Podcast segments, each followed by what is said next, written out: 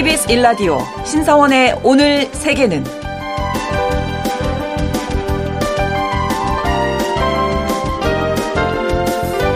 안녕하십니까 아나운서 신성원입니다.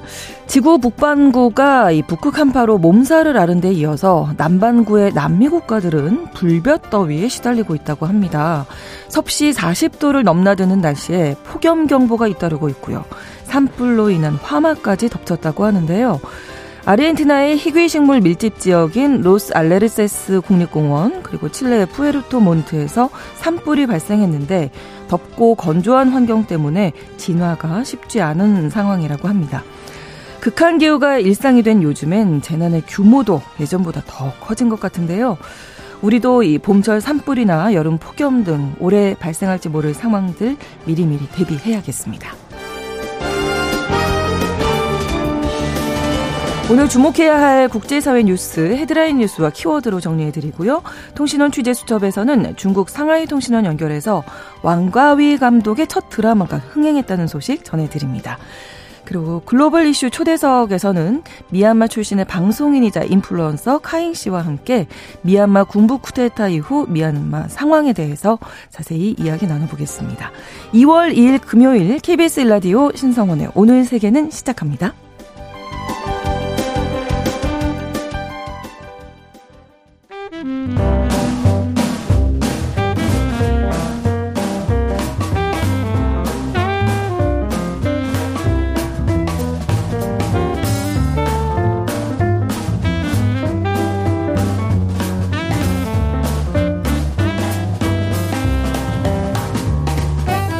신성원의 오늘 세계는 청취자 여러분과 함께 소통하며 만들어갑니다.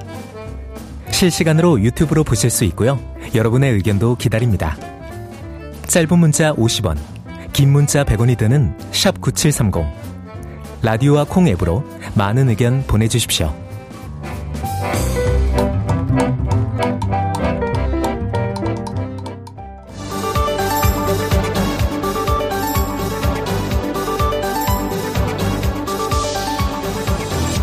오늘 세계는 헤드라인 뉴스.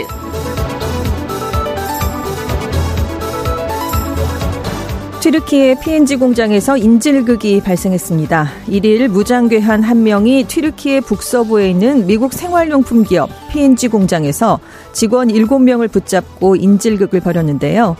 경찰이 괴한과 대치한 지 9시간 만에 공장에 진입해서 인질 모두를 무사히 구출했습니다. 이 남성은 이스라엘의 가자 주민 학살을 막고 이집트와 접한 라파 검문소를 통한 인도적 지원을 하라고 요구했는데요. 경찰에 붙잡혀 구금됐습니다.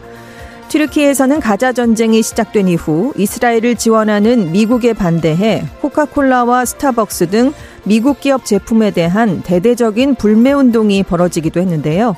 에르도안 대통령은 작년 12월 가자지구 사망자가 2만 명을 넘기자 네탄야후 총리를 히틀러에 빗대 강력 규탄했었습니다. 유럽연합 27개국이 우크라이나에 4년간 500억 유로, 우리 돈으로 약 72조 원을 지원하기로 극적 합의했습니다. 이 지원안에 유일하게 반대했던 친러시아 성향 헝가리가 회의 당일 거부권을 철회하면서 만장일치로 합의됐는데요. 500억 유로 중 330억 유로는 대출 형태로 지원되고 나머지 170억 유로는 원조 형태로 지원이 되는데 우크라이나의 전후 피해 복구와 재건을 위해 쓰이게 됩니다. 폰데어 라이엔 EU 집행위원장은 이번 합의는 우크라이나 전쟁 발발 2주년을 앞두고 푸틴 러시아 대통령에게 아주 강력한 메시지를 보내는 것이라고 의미를 부여했습니다. 프랑스 농민단체가 2주 넘게 이어온 트랙터 봉쇄 시위를 중단하기로 했습니다. 프랑스 정부가 농민들의 불만을 잠재우기 위해 각종 지원책을 내놨기 때문인데요. 프랑스 정부는 과도한 환경 규제를 보류하고 농민들에 대한 지원도 확대하겠다고 약속했습니다. 농민단체들은 정부의 발표를 환영한다면서도 농민들의 요구가 반영되지 않은 것도 있다면서 시위를 완전히 접은 건 아니라고 밝혔습니다. 미국 정부가 요르단 미군 기지에 대한 드론 공격에 대해 보복 대응 계획을 확정했다고 미국 CBS 방송이 보도했습니다. CBS는 미국 정부 관리를 인용해 보복 공격 목표물은 이라크, 시리아 내에 위치해 있고 이란 측 인사와 시설도 포함된다고 전했는데요. 존 커비 백악관 국가안전보장회의 전략소통조정관은 공격 시점과 대상은 구체적으로 밝힐 수 없다면서도 대통령이 결심을 했고 공격은 일정 시간 동안 다층적 접근이 될 것이라고 말했습니다. 앞서 지난달 27일 요르단 내 미군 기지가 드론 공격을 받으면서 미군 3명이 사망하고 수십 명이 부상을 입자 바이든 대통령은 곧바로 보복 대응했다는 방침을 밝혔었습니다. 바이든 미국 대통령이 요르단강 서안에서 팔레스타인 주민에게 폭력을 행사한 이스라엘인을 제재하도록 하는 내용의 행정명령을 추가로 내렸습니다. 미 백악관 고위 당국자는 제재 대상인 민간인에 대한 폭력과 협박, 개인 자산에 대한 압수 및 파괴, 테러 행위 등이 포함된다고 설명했는데요. 국무부와 재무부는 대통령의 행정 명령을 근거로 폭력 행위에 가담한 이스라엘인에 대해 별도의 제재를 발표할 예정입니다. 세계보건기구 WHO가 전 세계 신규 암 환자 수가 2050년까지 77%더 늘어날 것이라고 전망했습니다. WHO 산하 국제암연구소는 2050년 연간 신규 암 발병이 3,500만 건 이상이 될 것으로 전망을 했습니다. 2022년 신규 암 발병 건수인 2천만 건보다 77% 증가한 수치입니다. WHO는 이 같은 전망이 나온 이유에 대해서 암 위험 요인에 더 많은 사람이 노출되기 때문이다라고 설명했는데요. 흡연과 음주, 비만이 암 발병률 증가의 주요 원인이며 대기 오염 역시 위험 요인 중 하나라고 지목했습니다. 2022년 기준 전 세계에서 가장 많이 발생한 암은 폐암이었고 사망률 1위도 폐암이었습니다. KBS 일라디오 신성원의 오늘 세계는 헤드라인 뉴스로 시작했습니다. 오늘은 외신캐스터 전주현 씨가 수고해 주셨고요. 자, 국제사회 다양한 소식들 이번에 오늘의 키워드로 살펴보겠습니다. 첫 번째 키워드는 끝날 때까지는 끝난 게 아니다. 네. 뭐, 프랑스 네. 농민 시위 얘긴데요. 네. 2주 동안 시위를 벌였었는데 이제 프랑스 정부가 1일에 추가로 재정 지원을 하겠다, 규제를 완화하겠다라는 이제 대책을 내놓으면서 주요 농민 단체들이 도로를 봉쇄하던 시위를 중단하기로 했습니다. 네. 아탈 프랑스 총리는 우선 유럽연합의 기준보다 과도하게 적용을 하고 있는 환경 규제책을 보류하겠다라고 밝혔는데요. 대표적인 게 살충제 사용을 줄이기 음. 위한 에코피토 계획을 일시 보류하겠다. 네. 새로운 기준을 만들겠다라는 얘기입니다. 이 에코피토 계획이 생물 다양성을 보호하기 위해서 2025년까지 살충제 사용을 반으로 줄인다라는 구상이었거든요. 네. 근데 농민들은 정부가 다른 대안을 내놓지 그지도 않으면서 무작정 살충제 사용을 먼저 금지했다라면서 음. 항의를 해왔던 상황이었습니다. 네. 그리고 이제 농민들이 크게 불만을 삼고 있었던 부분이 우크라이나산 저가 곡물 수입 문제였는데요. 네. 그 전날 EU 집행위원회가 우크라이나산 가금류, 설탕, 계란 같은 일부 품목의 수입량에 대해서 하여튼 일정 부분을 이제 평균치를 초과하면 자동으로 관세를 부과하겠다 이런 얘기를 했지만 어. 여기에 곡물이 포함되지 않아서 농민들은 불만이 많 았습니다. 아, 그래서 이제 프랑스 정부가 곡물 문제도 그럼 포함을 시켜서 해결을 해야 한다. 뭐 이런 입장을 지금 내놨고요. 네. 그리고 농가 소득 보전을 위해서 1억 5천만 유로, 우리 돈으로 216억 원 정도를 지원하겠다라는 약속도 내놨습니다. 그래서 농민단체들이 발표가 나온 직후에 봉쇄를 중단하겠다 얘기를 했어요. 하지만 우리의 투쟁은 끝나는 게 아니라 변화하는 것이라고 얘기를 했는데요. 일단 뭐 성과를 거두긴 했죠. 그런데 이게 완전히 끝났다는 얘기는 아니다라는 점을 강조한 얘기입니다. 네. 이번 조치는 이제 프랑스 정부가 농민들에게 사실상 백기를 든 음. 셈이다 이런 평가가 나오고 있어요. 네. 네. 여론이 좋지 않았기 때문인데요. 피가로지의 조사에 따르면 농민 시위에 대한 프랑스 국민의 지지도가 지금 89%까지 나오고 있기 때문에 거의 지지를 보내고 있는 그렇습니다. 거네요, 그래서 아. 정부가 아. 지금 자세를 음. 낮추게 됐다라는 얘기입니다. 그러니까 대책 같은 걸 세울 때 현장의 목 목소리를 잘 들어보는 게 그렇죠. 정말 중요하더라고요. 네. 네. 자, 그리고 두 번째 키워드는 무엇이 중원디? 네, 네. 우크라이나 얘기인데요. 네. 지금 전쟁 중이잖아요, 아직도. 네. 그런데 우크라이나 젤렌스키 대통령 그리고 잘루즈니 군 총사령관이 충돌을 빚고 있습니다. 음. 지금 동부 전선은 여전히 교착 상황이고요. 서방의 지원은 지금 가자 지구 전쟁에 밀려서 좀 줄어들었거든요. 그렇죠. 국민들도 지금 장기화되는 전쟁에 대해서 굉장히 피로해하고 있는 상황이에요. 그런 데 전쟁을 이끌고 있는 두 명의 사령탑이 이렇게 불화를 겪으면서 이게 우크라이나 전쟁의 또 다른 악재가 되고 있습니다.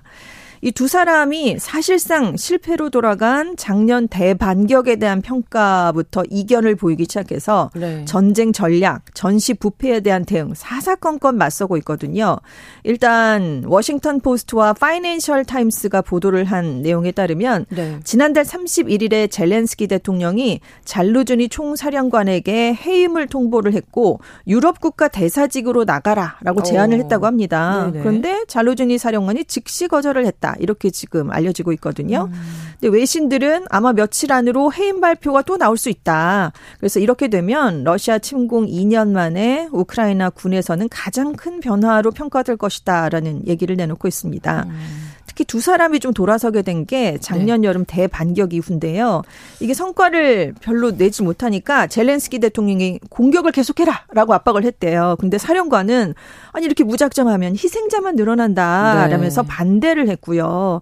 지금 최대 50만 명에 달해서 추가 징집한 얘기가 나오고 있는데 아. 여기에서도 지금 의견이 다릅니다. 그런데 문제는 제가 왜 머시 중원들을 달았냐면 네. 둘의 불화에 정치적 이유가 있다라는 분석이 나오고 있기 때문이에요. 아. 왜냐하면 전쟁 초기에 좀 우크라이나가 성과를 분명히 거뒀죠. 네. 그 그런데 그러니까 사령관 인기가 높아졌습니다. 아. 그래서 지금 정치적 라이벌로 사령관이 떠올랐어요. 아. 그래서 대통령이 견제에 나섰다라는 분석인데 네. 사실 올해 3월에 우크라이나에서 대선을 치러야 됩니다. 예정대로라면. 그렇죠. 근데 전쟁 때문에 무기한 미뤄졌는데 국민들 사이에서는 예정대로 실시해라라는 목소리가 지금 음. 갈수록 커지고 있어요. 그런데 지금 당장 대선이 열리면 보면 젤렌스키 대통령 재선이 불투명합니다. 최근 여론조사를 했더니 그 총사령관을 신뢰한다는 응답은 88%, 대통령을 오. 신뢰한다는 응답은 62%. 사령관이 26점 26% 포인트나 더 높은 상황이에요. 그러네요. 그래서 오케이. 그래서 대통령이 견제한다라는 아. 얘기가 나오는 거고 파이낸셜 타임스는 총사령관이 경질되면 군의 사기가 떨어지고 사회적인 혼란이 발생할 음. 것이다. 그리고 서방 파트너들이 지난 2년간 이 사령관과 손발을 맞춰 왔거든요. 네네. 네. 그런데 갑자기 음. 떠나게 되면 또 이렇게 혼란이 발생할 수 있기 때문에 네. 그래서 경질설이 나오는 건 여론을 한번 슬쩍 음. 그 젤렌스키 대통령이 떠보는 게 아니냐 뭐 이런 관 관치까지 나오면서 우크라이나 안에서 내분이 네 일고 있습니다. 아, 이게 쉬운 문제는 아닌데 그렇죠. 일단은 전쟁을 빨리 끝내놓고 그렇죠. 예, 뭔가 일이 있어야 되지 않을까. 네. 정말 뭣이 중한디 그런 생각 듭니다. 세 번째 키워드는 고향이라고 부르고 적지라고 읽는다. 네, 네. 미국 공화당 대선 주자 니키 헤일리 전 유엔 대사 얘긴데요. 네. 자기 고향이 사우스 캐롤라이나 주인데 여기에 희망을 걸고 있다고 그렇죠. 얘기해 주셨거든요. 아주 적극 네. 공략을 하고 있거든요. 네. 근데 워싱턴 포스트가 이 사우스 캐롤라이나의 공화당 예비 선거 유권자 800여 명을 대상으로 여론 조사를 했는데 네. 그 결과가 1일 나왔습니다. 그런데 트럼프 전 대통령 지지율은 58%, 헤일리 전 대사는 32%, 오. 격차가 26 퍼센트 포인트 굉장히 어, 두 자릿수 예. 더 벌어졌는데 더 벌어졌어요. 네. 특히 트럼프 전 대통령이 이제 바이든 대통령이 지난 대선에 당선된 게 사기다라고 얘기를 음. 자꾸 하고 있는데 이걸 믿는 유권자들 사이에서 트럼프 전 대통령 지지율이 훨씬 높은 것으로 나타났어요. 그러니까 네. 유권자 중에 57%가 바이든은 사기로 당선됐다라고 답을 했는데 이렇게 말한 사람들 중에 85%는 트럼프 전 대통령을 지지한다라고 음. 답을 했기 때문입니다. 네, 지금 트럼프 전 대통령이 이민 문제, 경제 문제, 외교 문제에 대해서도 유권자들의 압도적인 신뢰를 받고 있는데요. 그렇군요. 이 헤일리 전 대사에게 사우스 캐롤라이나 주는 태어난 주입니다. 그러니까요. 2011년에서 2011년 사이에 주지사를 지낸 정치적 고향이기도 하고요. 음. 근데 이런 상황에서 지금 주요 기부자들이 차츰차츰 트럼프 전 대통령으로 줄을 서고 있다는 게 지금 중요해요. 지금까지 모아놓은 정치 자금이 헤일리 전 대사가 좀 충분하긴 한데 주요 기부자들이 서서히 방향을 틀면 앞으로 경선을 계속하기가 좀 힘들어지기 때문이거든요. 그렇죠. 그래서 고향이긴 한데 적지가 적지구나. 되고 있습니다.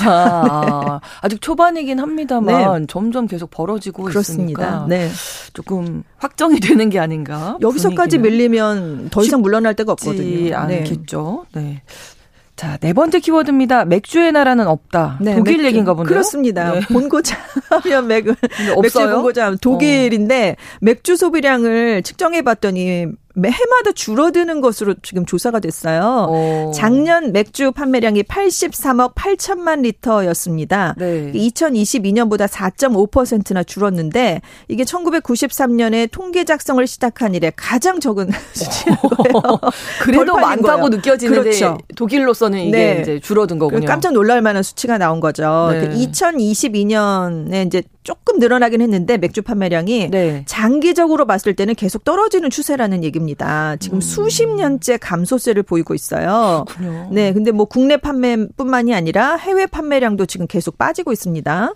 이외에 맥주에 레모네이드나 콜라, 과일 주스를 섞은 혼합 음료 판매량도 지금 1년 새 10% 가까이 떨어졌거든요. 음. 그래서 올해 6월에서 7월 사이에 유로 2024 유럽 축구 선수권 대회가 열립니다. 독일에서. 아, 그러면 이제 조금 늘어나 겠죠. 네, 기대를 가져볼 만한 그렇지만 6, 7월만 반짝 반등세를 어. 보인다고 되는 게 아니잖아요. 그렇죠. 경기 침체도 있고 갈수록 네. 음주를 자제하는 분위기가 독일에도 음. 있대요. 그래서 이 추세를 역행하기는 어렵다라는 얘기를 독일 맥주업계가 내놓고 있는데 네. 그나마 기대를 걸고 있는 건 무알콜 맥주랍니다. 그렇죠. 네, 그래서 조금 네, 이제. 독일에서 만드는 맥주의 10분의 1은 무알콜 맥주가 차지할 것으로 전망이 되고 있는데 어. 그 맥주업계에서 최근 10년 동안 이렇게 성장한 분야가 없었대요. 그래서 아. 지금 알콜 맥주는 떨어지고 있지만 무알콜 맥주가 어. 그 자리를 메워주지 않을까 이런 기대를 하고 있다고 합니다. 그러니까 전체적으로 술이나 음주에 대한 네. 분위기가 예, 달라지는 거죠. 네. 있는 것 같습니다.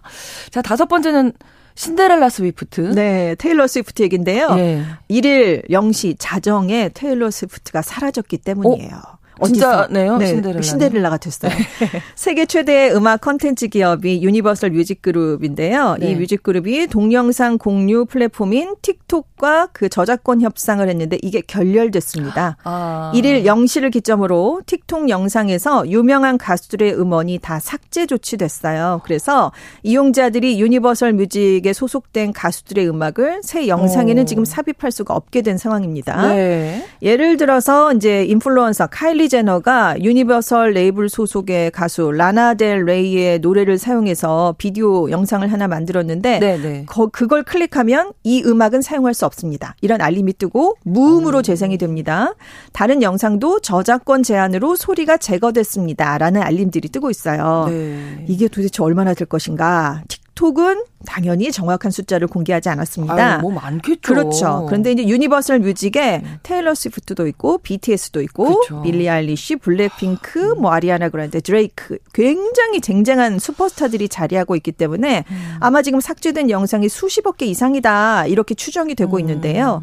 그렇다면 왜 양측이 재계약을 또 하지 못했을까? 네. 콘텐츠 사용료에 대해서 입장 차이가 있기 때문이에요. 유니버설 뮤직은 틱톡이 다른 소셜 미디어들이 내는 사용료보다 적게 낸다라고 아. 비난을 하고 있고요. 네네. 틱톡은 아티스트와 작곡가들의 이익보다 자기들의 탐욕을 유니버설이 더 우선시한다. 또 이렇게 음. 비난을 하고 있어요. 그래서 지금 유니버설과 틱톡이 재협상 가능성에 대한 추가 입장을 지금 밝히지 않아서 이게 네. 언제까지 계속될지 모르는 그런 상황이 됐습니다.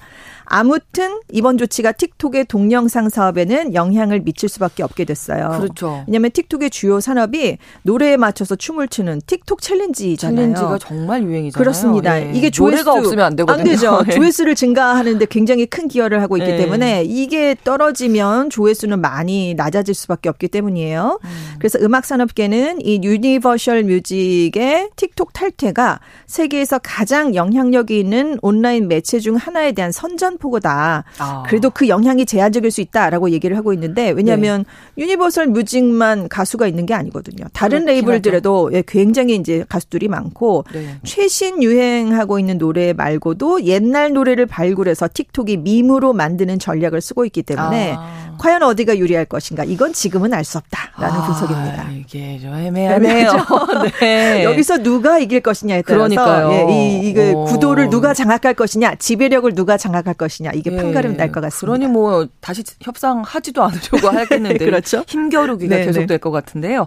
자 여섯 번째는 무조건 무조건이야가 무조건이야? 예, 왜 왜 무조건이야 이제 물음표까지 네. 하셨는데 왜냐면요 우리 시간으로 이제 3일 오전 0시 30분에 우리나라와 호주의 아시안컵 8강전이 치러지게 되잖아요. 그렇습니다. 호주 언론이 호주가 한국을 꺾을 수 있는 네 가지 이유를 보도하면서 네 가지나 있어요? 네, 호주가 무조건 이긴다 이렇게 지금 아. 보도를 내놨어요. 아 그래서 우리 입장에서는 네. 이제 물음표 네. 그래 무조건 무조건이라고 제가 그렇게 달았는데 예, 어떤 이유가 있대요? 첫 번째 이유 체력이랍니다. 왜냐하면 인 아. 호주가 인도네시아랑 16강전을 1월 28일에 치러서 4대 0으로 쉽게 이겼거든요. 예. 근데 우리는 31일에 사우디를 상대로 승부차기까지 갔잖아요. 그 래서 호주가 거의 이틀을 더 쉬고 나오게 됩니다. 음. 그런데 우리는 주력 멤버 손흥민 선수, 이강인 선수가 매 경기 교체 없이 뛰었잖아요. 네. 그리고 이제 서령우, 김민재, 황인범, 이재성 선수는 이미 300분 이상을 소화했다는 거죠. 음. 근데 호주에는 300분 이상 뛴 선수가 4명밖에 없대요. 부상자도 어. 없답니다. 아. 그래서 우리가 유리하다 아. 이런 거고요. 경기 감각이 떨어질 수 있잖아요. 그렇죠. 그러면? 그리고 그리고 그레이엄 아놀드 호주 음. 감독의 경기 스타일을 들었는데 네. 그 수비에 집중을 하다가 역습 한 번으로 많이 이기는 전략을 지금 쓰고 있거든요. 어, 그래서 근데 이제 어. 빅리거가 우리는 많기 때문에 어, 수비로 예. 쉽지는 않을 그렇죠. 그래 지금 한국이 사우디를 상대로 공격 점유율 58%를 기록을 했는데 네. 호주를 상대로도 그렇게 되면 우리는 더 편안해질 수 있다. 뭐 음. 그래서 신중하게 경기 운영을 하다 역습으로 물리칠 수 있다. 뭐 이런 음. 얘기입니다. 네. 그리고 꼭 이제 세 번째는 클린스만 감독의 역량에 대해서 한국에서 물음표가 나오고 있다. 이 점을 들었어요. 오. 지금 굉장히 재능 있는 선수들이 뛰고 있는데 이제 예. 전술이 조금 약하다. 이런 얘기를 평가를 받고 있잖아요. 네, 네, 뭐 그런 네. 얘기를 하고 있고 클린스만 음. 감독이 얼마든지 도발해 봐라 이런 얘기를 했다고 합니다. 그리고 마지막으로 음. 역대 전적에서 호주가 우위를 보였다. 이렇게 얘기를 했는데요. 최근 두 차례 경기는 호주가 한국에 1무 1패를 했지만 이건 친선 경기니까 의미가 없고 음. 23년간 공식 대회에서 호주가 한국에 패한 건 딱 한 번뿐이다. 이런 주장을 내놓고 있는데 네. 경기는 해봐야, 해봐야 되지, 하는 거 되지 않겠습니까? 네. 네. 오늘 밤에 한번 보죠. 그렇죠. 어, 네. 우리도 클린스만 감독처럼 한번 보죠. 그렇습니다.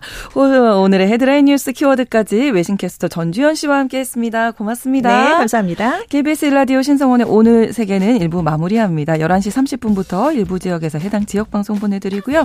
신데렐라 스위프트, 테일러 스위프트의 Shake It Off 전해드립니다.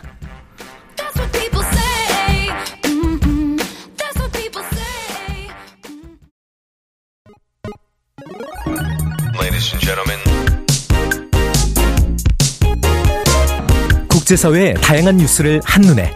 KBS 1라디오. 신송원의 오늘 세계는. 세계를 바로 보는 최소한의 투자입니다.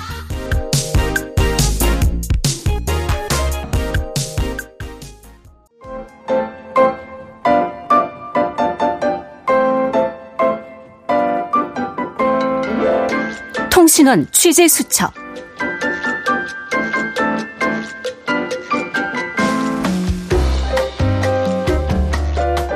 통신원 취재 수첩 오늘은 중국 상하이 연결해 보겠습니다. 신선영 통신원 기다리고 계신데요. 안녕하세요. 네, 안녕하세요. 네, 요즘 글쎄요 중국 어떻습니까? 춘제 준비 한창 바쁠 것 같은데요. 분위기 어떻습니까? 아, 네. 중국 최대 명절 춘제엔 어, 중국도 우리나라처럼 온 가족이 모여서 조상님께 제사를 지내고 만두를 먹기도 합니다. 네. 올해는 예년보다 연휴가 긴 편이라서 국내외로 여행을 떠나는 사람들이 음. 폭증할 것으로 예상되는데요. 네. 여행 전문 사이트에 따르면 중국인의 해외 여행 예약이 작년에 비해 15배 이상 증가했고 음, 일본, 태국, 홍콩, 한국 등이 여전히 인기인 가운데 유럽, 아프리카 등 거리가 먼 지역으로의 여행도 증가 추세입니다. 네. 우리나 중국이나 비슷한 설 명절 모습이 아닐까 싶습니다. 근데 오늘 준비한 소식이 그 요즘 중국에서 판후아라고 드라마가 뭐 흥행 돌풍이라면서요. 어떤 드라마인가요? 아, 네, 맞습니다. 어, 중국 경제가 비약적으로 발전하던 1990년대 개혁 개방 시기에 네. 상하이를 무대로 젊은 주인공들이 겪게 되는 파란만장한 인생 이야기인데요. 어, 남자 주인공은 낭야방으로 우리에게도 친숙한 후꺼입니다. 네. 1990년대 홍콩 영화의 뉴 웨이브를 이끈 왕자웨이 감독이 연출한 첫 드라마인데요. 오, 그래서 더 관심이 가는데요? 네. 네. 상하이가 고향인 왕 감독은 어렸을 때 이민 간 홍콩에서 영화 감독으로 성공했습니다. 아비정전, 중경삼림, 해피투게더, 화양연화 등이 다 그의 작품인데요. 그렇죠. 영화 해피투게더로는 칸 영화제 감독상을 수상하기도 했습니다. 네. 그 이 드라마가 중국에서 어느 정도 인기를 얻고 있습니까? 네, 드라마 종영 후에도 90년대 향수를 느끼려는 사람들로 상하이는 관광 특수를 맡고 있고 네. 드라마에 등장한 식당, 호텔, 먹거리 등이 화제입니다. 네. 당시 정재계 인사의 사교 장소인 레스토랑이 몰려있던 황허루, 그리고 유행의 중심으로 백화점들이 몰려있던 난징루, 또 황푸강변 와이탄의 랜드마크인 해관총서 시계탑, 그리고 상하이의 유서 깊은 고급 호텔 등이 등장합니다. 네. 이 호텔은 키워드 검색량이 415% 증가했고, 네. 음, 상하이시 관광 상품 예약은 75% 증가했다고 합니다. 드라마 속 여주인공이 운영하는 음식점도 hot place가 되었는데요. 네. 이 식당에서 출시한 펀, 아, 반화 세트 메뉴는 예약 되기에 최소 6개월이 걸릴 정도로 인기입니다. 네. 와. 호텔도 특수를 누리고 있습니다. 주인공이 묵었던 1박에 320만 원짜리 반화 패키지 스위트룸과 네. 이 호텔 레스토랑에서 출시한 28만 원짜리 한정판 메뉴도 예약 만료입니다. 어, 너무 비싼데요? 그래도 예약이 다 끝났다고요? 와, 네. 인기가 대단하네요, 정말. 배달 플랫폼에서는 주인공이 즐겨 먹던 상하이 음식 주문이 폭주하고 있다고 합니다. 음, 음. 또한 이 드라마에는 약 40개 기업의 200개 상품에 대한 광고가 붙었는데요. 네. 우유, 화장품 등 드라마에 나왔던 상품들이 불티나게 팔리고 있다고 합니다. 네. 드라마 한 편이 상하이의 관광 산업을 견인하, 견인하고 주춤했던 소비 시장에도 활력을 불어넣고 있는 겁니다. 그러네요. 이 드라마가 흥행할 수 있었던 성공 요인 어떤 것들이 있을지 좀 정리를 해주시면요. 네, 첫째 90년대 상하이의 모습을 리얼하게 재현해 냈다는 점입니다. 우리 돈 900억 원을 들여 실제 거리와 동일한 크기의 세트장을 조성했고 네. 상하이 출신 배우들을 출연시켜 상하이 방언을 완벽하게 구사했습니다. 오, 네. 그리고 OST도 90년대 감성을 불러일으켰는데요. 네. 당시 유행했던 음악 약 60곡을 사용하기 위해서 음. 저작권료로만 우리 돈 18억 원을 지불했다고 합니다. 네. 음, 둘째는 드라마의 퀄리티인데요. 네. 어, 왕자웨이 감독은 홍콩에서 가장 스타일리시하기로 유명한 감독입니다. 네, 네. 네. 이 감독이 총 9년에 걸쳐서 제작한 작품인 만큼 네. 드라마가 아니라 영화 같다. 음, 1분 그렇죠. 1초가 걸작이다. 그렇죠. 이런 평가를 많이 받고 있습니다. 뭐한 시대를 풍미했던 왕가위 감독이고 뭐 광고 같다. 뭐 이런 얘기도 많이 들었었으니까요. 네. quality가 좋아졌다. 그리고 마지막 세 번째는요? 네. 네, 마지막 세 번째 성공 요인은 배우들의 연기인데요. 음. 연기파 배우들이 총출동했습니다. 네. 그리고 심지어 카메오로 출연한 전 국가대표 축구팀 주장인 판즈이의 연기도 호평을 받고 있습니다. 그렇군요. 왕과의 감독의 첫 번째 드라마 판화 예, 저랑 발음이 너무나 다르셔서 깜짝 놀랐는데 이 드라마 소식 오늘 잘 들었습니다. 고맙습니다. 네. 네, 수고하세요. 네, 중국 상하이에서 신선영 통신원이었습니다.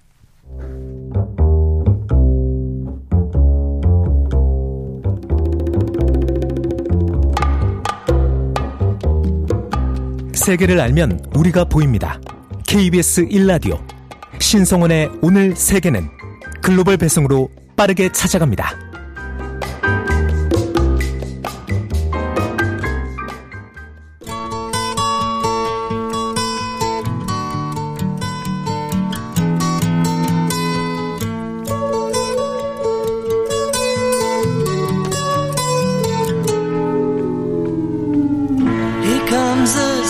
어제 2월 1일은 미얀마에서 군부에 의한 쿠데타가 발생한 지 3년째 되는 날이었습니다. 민주적 선거를 통해서 수립된 문민 정부가 군부 쿠데타로 전복된 이후 이 미얀마에서는 민주화를 위한 투쟁 또 군부의 무차별한 진압이 반복되고 있는데요. 어, 한국에서 거주하고 있는 미얀마 출신 카잉카잉 모택 씨와 함께 미얀마 상황 또 현구, 현재까지 한국 생활에 대한 이야기도 나눠보겠습니다. 어서 오세요. 반갑습니다. 네, 안녕하세요. 안녕하세요. 반갑습니다. 네. 먼저 자기 소개를 저희 청취자 여러분들을 위해서 좀 해주신다면. 네. 네. 안녕하세요. 저는 미얀마에서 온 캉이라고 합니다. 한국에 지낸 지는 한 10년 정도 됐습니다. 어, 그러셨군요. 네. 10년 정도 되죠. 지금 많은 활동도 하고 계시고 한국에서. 네, 맞습니다. 네. 처음에는 네. 어떤 계기로 한국에 오셨을까요? 아, 처음에 저는 그냥 미얀마 대학교 다니고 있었는데 네네. 한국에 간 친구가 있었어요. 고등학교 오. 어. 친구가 그 친구 보고 너무 부럽더라고요. 그래서 아 나도 그렇게 가고 싶다 이러면서 오. 어. 대학교 다니면서 한국어 공부를 열심히 했다가 네. 졸업하고 바로 장학금 받아서 오. 한국에 유학생으로 왔습니다. 왜 부러우셨을까요? 한국 간 친구가? 어, 그때 당시 한국 드라마가 엄청 유행이었고, 아. 또제 최애가 동방신기 최강창민이어가지고요. 아, 최강창민 씨가. 네. 제일 좋아하시는군요. 근데 원래 그, 어, 미얀마에서는 독일어를 전공을 하셨는데 네, 한국어 맞습니다. 공부도 또 따로 하신 거예요? 네, 독일어는 못하고 대학교 끝나면 바로 한국어 아. 배우러 가고 그랬어요. 아, 네. 그러시군요. 그래서 2013년에 이제 유학하러 오셨었던 거네요? 네, 맞아요. 네. 2013년도에 공주대에 아. 예, 영상학과로 아, 이렇게 그때부터 입학했어요. 쭉. 그때부터 쭉 있었던 건 아니고요. 네. 근데 한국 생활이 또 만만치 않다 보니까 쉽지 않으시죠. 혼자 또 생활해야 되니까. 네, 음. 한 2년 정도 이렇게 혼자 지내다 보니까 또 현타가 오더라고요. 그래서 어뭐 한국은 다되셔니 현타. 그래서 다 버리고 또 네. 미얀마로 또 갔어요. 다시 가셨어요. 네, 아. 학교도 중퇴하고. 어, 근데, 너무 힘드셨군요. 네, 혼자 너무 음. 힘들었어요. 근데 또 거기 있다 보니까 한국이 그리고 또, 또 생각나고 네. 그래서 아, 다시 가야겠다 이래 어. 이래 이러고 제가 2015년도에 다시 갔거든요 미얀마에 예, 네. 그러다가 2018년도 말쯤에 다시 와서 음. 현재까지 계속 쭉 지치지 않고 2018년부터는 쭉 네. 그러니까 한국이 묘한 매력이 있죠. 맞아요. 이번에는 잘 맞아요. 이번에는 잘 맞으세요. 네. 이제 한번 경험을 하셨으니까. 네, 맞아요. 지금 한국에서 뭐 직장도 다니신다고 들었는데 어떤 일 하십니까? 어, 저는 지금 그 TLC 여행 레이저 채널에 그 네. 기획 자이기도 어. 하고 그리고 네. 채널 그 영업 이런 네. 좀 일을 좀 많이 하고 있고요. 네네. 그리고 또 그거는 그냥 어 그 직장에서 직장에서 하는 일이고, 네. 제가 개인적으로 하는 게 엄청 많아요. 음. 유튜브 제 개인 것도 운영하고 있고 네. 그리고 소속사의 유튜브에도 계속 출연을 하고 있고 오. 그리고 친구 에바라고 네. 러시아 네. 친구랑도 음. 같이 둘이서 하는 채널이 또 있고요. 또 따로 있고요. 어 채널만 벌써 세 개네요. 네, 그래서 그 유튜브만 세 개를 하고 있고 그리고 또 돈을 또 벌어야 돼가지고 그 한국어 과외를 한 네다섯 개도 하고 있고요. 아. 미얀마 친구들한테 한국어를 이렇게 정확히 발음 내는 방법부터 어, 네, 해서 네, 네. 이런 거 알려주고 있고 음. 어, 돈을 버는 이유가 또 제가 연기나 노래를 좋아하는데 그 음. 개인 레슨을 받기 위해서 그렇게 음. 열심히 하고 있어요. 그래서 연기 레슨, 노래 레슨도 개인적으로 어. 받고 있고 그래서 작년에는 연극했고 네. 올해는 그런 그 노래 공연 하나랑 연극 한번 기획하고 있어요. 예, 꿈이 많으시네요. 그래서 네. 그 꿈을 위해서 지금 열심히 네, 활동을 네, 갓생을 살고 있습니다. 네, 아, 갓생. 예, 저도 그 MG 용어 최근에 배웠거든요. 갓생. 네. 아, 열심히 살고 계신데 한국에 오기 전부터 한국어를 또 공부하고 준비도 하셨잖아요. 네. 이제 한국에 오기 전에 생각했던 우리나라랑 한국에 오신 다음에 뭐 좀 다른 점이 있던가요? 아, 저희는 뭐 유학 가면은 막 놀러 다니고 학교에서도 뭐 잘생긴 오빠들 보고 막 약간 아, 그런 드라마에 좀 예, 잘생긴 분들이 상상을 많이, 많이 하고 왔는데 여기 오니까 그냥 그러, 바빠요. 아, 바빠요? 네. 그냥 매일매일 바빠요. 음. 바빠서 뭐 할 수가 없고. 네. 여유가 네, 여유가 없어요. 친구 만날 여유도 없고 어. 그냥 내 할 일 하느라 바빠요. 네, 그러니까 드라마로 봤던 한국의 이미지와는 네. 좀 전혀 달랐다. 달라요. 그러니까 예를 들어서 그 드라마에서는 뭐 내가 바쁘고 힘들면은 남자 주인공이 와가지고 막 이렇게 로맨스를 찍잖아요. 근데 현실 생활에서는 한국에 전혀 저런 로맨스가 없어요. 그럴 새도 없이 바빠요. 네, 그럴 새도 없이 바빠요. 아, 그렇군요. 느끼셨군요. 진정한 한국인이 되셨습니다. 네. 어떻게 보면. 또 SNS를 통해서 한국에 대해서 또 알리고 계신데 이게 또 인기를 얻어서 네. 73만 명의 팔로워를 가지셨어요. 네. 인플루언서시네요, 그러면. 네, 지금은 74만 명이 됐는데요. 아, 네, 그 사이에 네. 또만 명이 늘어서. 네. 네. 그래서 거기는 제가 뭐 한국의 문화라든지 네. 그리고 한글, 뭐 한국어 관련해서 음. 그리고 또 한국에 오고 싶은 학생들이 많거든요. 그렇군요. 그러면은 뭐 대학교 정보라든지 어. 입학할 때 뭐 어떤 거 어떻게 아, 준비하면 예, 좋을지 아니면은 뭐 비자 관련해서도 제가 지금 F2 비자를 가지고 네, 있는데 네, 네, 그래서 뭐 E7이라든지 그런 취업 비자가 불가능한 건 아닌데 네. 굉장히 노력을 많이 해야 되거든요. 음. 그래서 뭐 어떤 잘하는 친구들이 그런 비자를 받을 수도 있으니까 그래서 뭐 어떤 비자로 앞으로는 한국으로 올 수 있다. 약간 어. 그런 정보를 많이 공유를 해주고 있죠. 그렇군요. 그러니까 네. 한국에 오고 싶어하는 젊은이들을 위해서 네. 정말 실질적인 맞아요. 정보들을 네. 도움을 주고 계신 네. 거네요. 그리고 지금 제가 한국어 국제 말하기 대회 심사위원으로 어. 위촉돼 아, 있거든요. 아, 네, 그래서 음. 그렇게도 활동하고 있습니다. 네, 그러면 카인 씨 앞에서는 이제 미얀마에서 이제 오시려는 분들은 네. 한국말 잘하셔야겠네요. 심사위원이시니까. 보니까. 아, 네, 그럼요. 제대로 보겠어요. 근데 정작 본인은 지금 미얀마에 갈 수 없는 상황이에요? 네. 왜 그런 맞아요. 거예요? 그 3년 전에 네. 그 어제였죠. 예, 그 네네, 미얀마의 쿠데타 음. 사태가 일어나고 저도 뭐 미얀마 국민으로서 가만히 있을 수가 그렇죠. 없더라고요. 네. 그래서 그때 많이 나가서 어, 민주화 음. 어, 운동을 하기도 했고 시위도 한국에서도 많이 했어요. 그때 당시 제가 처음에는 광화문에 가서 아. 예, 그 미얀마 사람들이 한 50명 정도랑 어, 집단 그런 시위 같은 거를 했고 네. 또 미얀마 사태를 알리는 차원으로 아, 네네네. 네, 그, 그리고 또 대전역 앞에까지 가서 했어요. 약간 매주 일요일마다 대전역 아. 앞에서 한 100명, 200명씩 모이기도 했고 네. 그리고 좀 대전 너무 갔다 왔다 하기가 힘드니까 또 홍대에서도 매주 음. 일요일마다 시위하고 또 한국 분들 도움으로 모금도 하고 또 그 모금한 돈을 또 미얀마에도 도와주고 오. 그러다 보니까 아그 대사관에 블랙리스트를 이렇게 공개한 건 아닌데 네. 자기네들이 소유하고 있는 거 있거든요. 네, 그거를 네, 어떤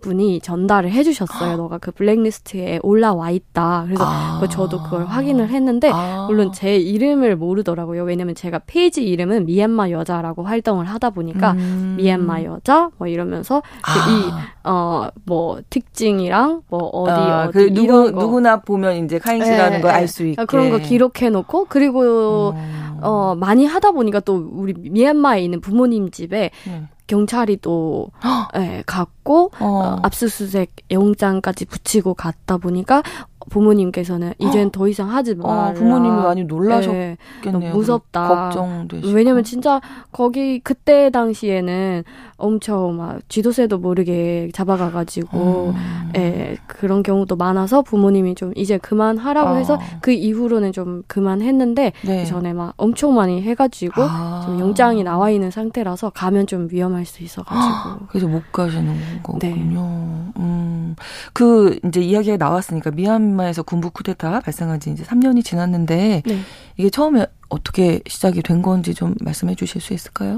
그게 그 저희 나라가 민주주의 국가라고 이렇게 밝혔는데도 사실은 민주화가 100%된 거 아니었어요. 음. 왜냐면은 그 국회에도 이 25%의 어, 석이 군인으로 아. 예, 돼 있고 그게 네. 뭐냐면 그리고 그분들이 아예 민주주의로 바꾸기 전에 네. 이렇게 헌법에서 그 헌법을 바꾸려면은 75% 이상이 동의를 해야지 헌법을 바꿀 수 있다라고 네. 어 그런 거를 했거든요. 네. 그래서 그 이게 100%가 동의를 해야지 헌법을 바꿀 수 있는 거였고 음. 그래서 대 앙산수지 여사님이 대통령 되지 않게 헌법도 다 고치고 음. 그렇게 민주화를 에, 우리나라가 민주주의다 약간 이렇게 했던 거였는데 네. 근데 NLD가 2년 연속 그 선거에 이렇게 이기다 보니까 이게 네. 이아 이 두 번 연속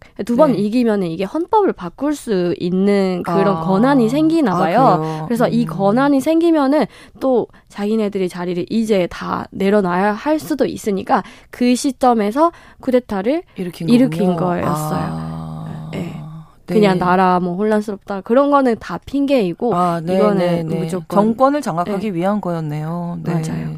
그럼 이 당시에는 한국에 계셨던 네 맞습니다. 거죠? 네, 저저 너무 음, 놀라셨겠는데요? 너무 놀랐죠. 그 부모 그 전부터 한 1, 2주 전부터 그럴 수도 있다라는 그런 아. 소문들이 좀 돌고 있었는데 네, 네 설마 네, 뭐 2020뭐 그때가 2021년이었잖아요. 네, 1년도에 그러겠어. 네, 약간 네. 그런 생각이었는데 진짜 그랬더라고요. 그리고 아. 심지어 부모님이랑 집에 있는 사람들보다 제가 먼저 알았어요. 왜냐면 한국이 시차가 좀 있으니까. 그렇죠. 아, 네. 그렇죠. 거기 새벽 6시인가 5시에 일어났던 일이니까 저는 출근하면서 그걸 본 거죠. 아. 그리고 부모님한테 바로 전화를 했는데 네. 모르고 있었어요. 다들. 아, 어 가족이 얼마나 걱정되셨겠어요. 네. 맞아요. 그때 네. 엄청 걱정됐어요. 지금 현지 소식도 지금 계속 들으세요? 네. 예, 예. 어떤 소식은... 상황이에요? 지금 3년 전에 비해서 좀 많이 달라졌나요? 그... 겉모습은 좀 달라졌나요? 네, 겉모습은 달라질 수밖에 없는 게 이게 도로로 나와서 시위를 하는 것도 이게 매일 할수 아, 줄어들었으니까. 있는 일이 아니다 아. 보니까 그때 당시에는 뭐 진압하고 그런 일들이 너무 많았는데 네. 지금은 또 시민들이 자기 그 일상생활 음. 하는 사람들도 많고 네. 그러니까 그렇게 하면서도 한쪽으로 이렇게 몰래 몰래 기부를 하거나 네, 기부라는 네, 게 네. 지원이죠. 이게 그렇죠. 시민군 이게 반군이라고 지금 부르는데 네. 시민군한테 좀 지원을 해주거나 그렇게는 몰래 몰래 다 움직이고는 있어요. 네. 그래서 뭐 아예 뭐, 음, 안 싸우고 있다. 그건 아니고. 그렇죠. 네, 내 생활을 하면서 이제 싸워 나가는 거죠. 일상에서. 네, 네 맞습니다. 예. 그 미얀마 국민들이 겪는 고통이 심할 것 같아서 뭐 네. 인권 문제라든지 경제 상황 다 많이 나빠졌죠. 음, 쿠데타 이후에 엄청 나빠졌죠. 네. 원래는 한국 돈이랑 이게 비슷비슷했거든요. 제가 10년 전에 왔을 때는 한국 돈 8, 아, 만 원이면 미얀마 돈 8천 원. 네. 미얀마 돈이 좀 더 가치가 있었는데 네, 네, 네. 한 그 쿠데타 전에는 미얀마 돈 음, 만 원이면 한국 돈 8천 원. 음. 아, 약간 그 정도 별 차이 안 나는데 네, 네, 네. 지금은 아예 세 배로 확 떨어졌어요. 네, 세배 가까이 어, 떨어져 가지고 음. 그래서 예, 한유 돈의 가치도 엄청 떨어졌고 그리고 미얀마 그 시내에 마약 범죄라든지 이런 것도 경찰들이 눈을 감아주고 있다는 소, 소문이 있어요. 어. 왜냐면은 그, 그 젊은이들이 이쪽에 그 아, 반격하는 쪽에 신경 시선을 돌리는 거군요. 네. 아. 시선은 아예 이쪽으로 그냥 뭐 정치적인 하든, 문제 신경 쓰지 뭘 않게. 하든 그런 음. 거 눈을 감아주는 거죠. 네. 그 범죄가 많아야지 또 이쪽에 신경을 못 쓰고. 아, 네. 그렇군요. 그래서 아마 사실은 초반에는 이제 국제적인 관심도 많았었는데 미얀마 상황에 대해서 이제 시간이 음. 3년이라는 시간이 흐르다 보니 조금 줄어들고 있어서 뭐 네. 우리나라에도 그렇고 네. 국제사회에도 전하고 싶은 이야기가 있으실 것 같거든요. 그 아무래도 미얀마 미얀마 국민들 자체도 생활을 하면서 이렇게 하다 음. 보니까 그 외부에서 뭐 국제사회라든지 한국이라든지 조금 소홀해지는 거는 뭐 에, 소홀해질 수밖에 없으니까 그래도 얼마 전에도 그 서울의 봄을 봤는데 네. 서울은 지금 봄이 왔지만 미얀마는 음. 아직 봄이 찾아오지 않았거든요. 그래서 네. 조금 음, 여유가 있으실 때 미얀마를 좀 더 많이 음. 도와주셨으면 예, 합니다. 네. 네, 미얀마에 봄이 올 수 있도록 네.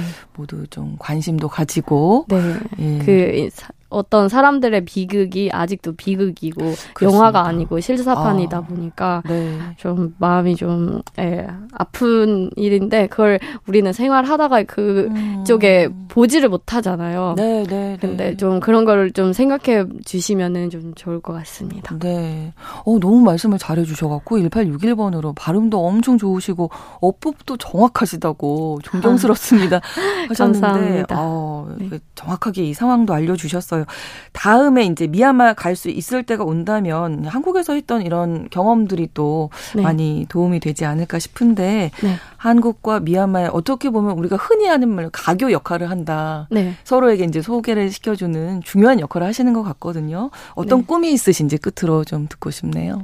아무래도 저는 연기나 이런 예술 쪽 일을 하다 보니까 네. 그런 어, 문화 관련해서 문화로 양나라를 이렇게 음. 연결시켜주는 그런 역할을 중요하죠. 하고 예. 싶고 예. 그리고 또 제가 심리학을 좋아하고 멘탈이 좀 강한 편이라서 네. 앞으로는 제가 그 멘탈 코치라든지 이런 쪽을 좀 하고 싶은데 그래서 나중에 저도 잘 성장을 하고 네. 미얀마도 그때 좀 좋아지기를 바라면서 미얀마랑 한국의 젊은이들의 음. 그 앞날을 응원해주는 네. 그런 mental coach로도 활동할 하고 싶습니다. 어우, 하고 네. 싶은 네. 꿈이 많으세요? 네. 네.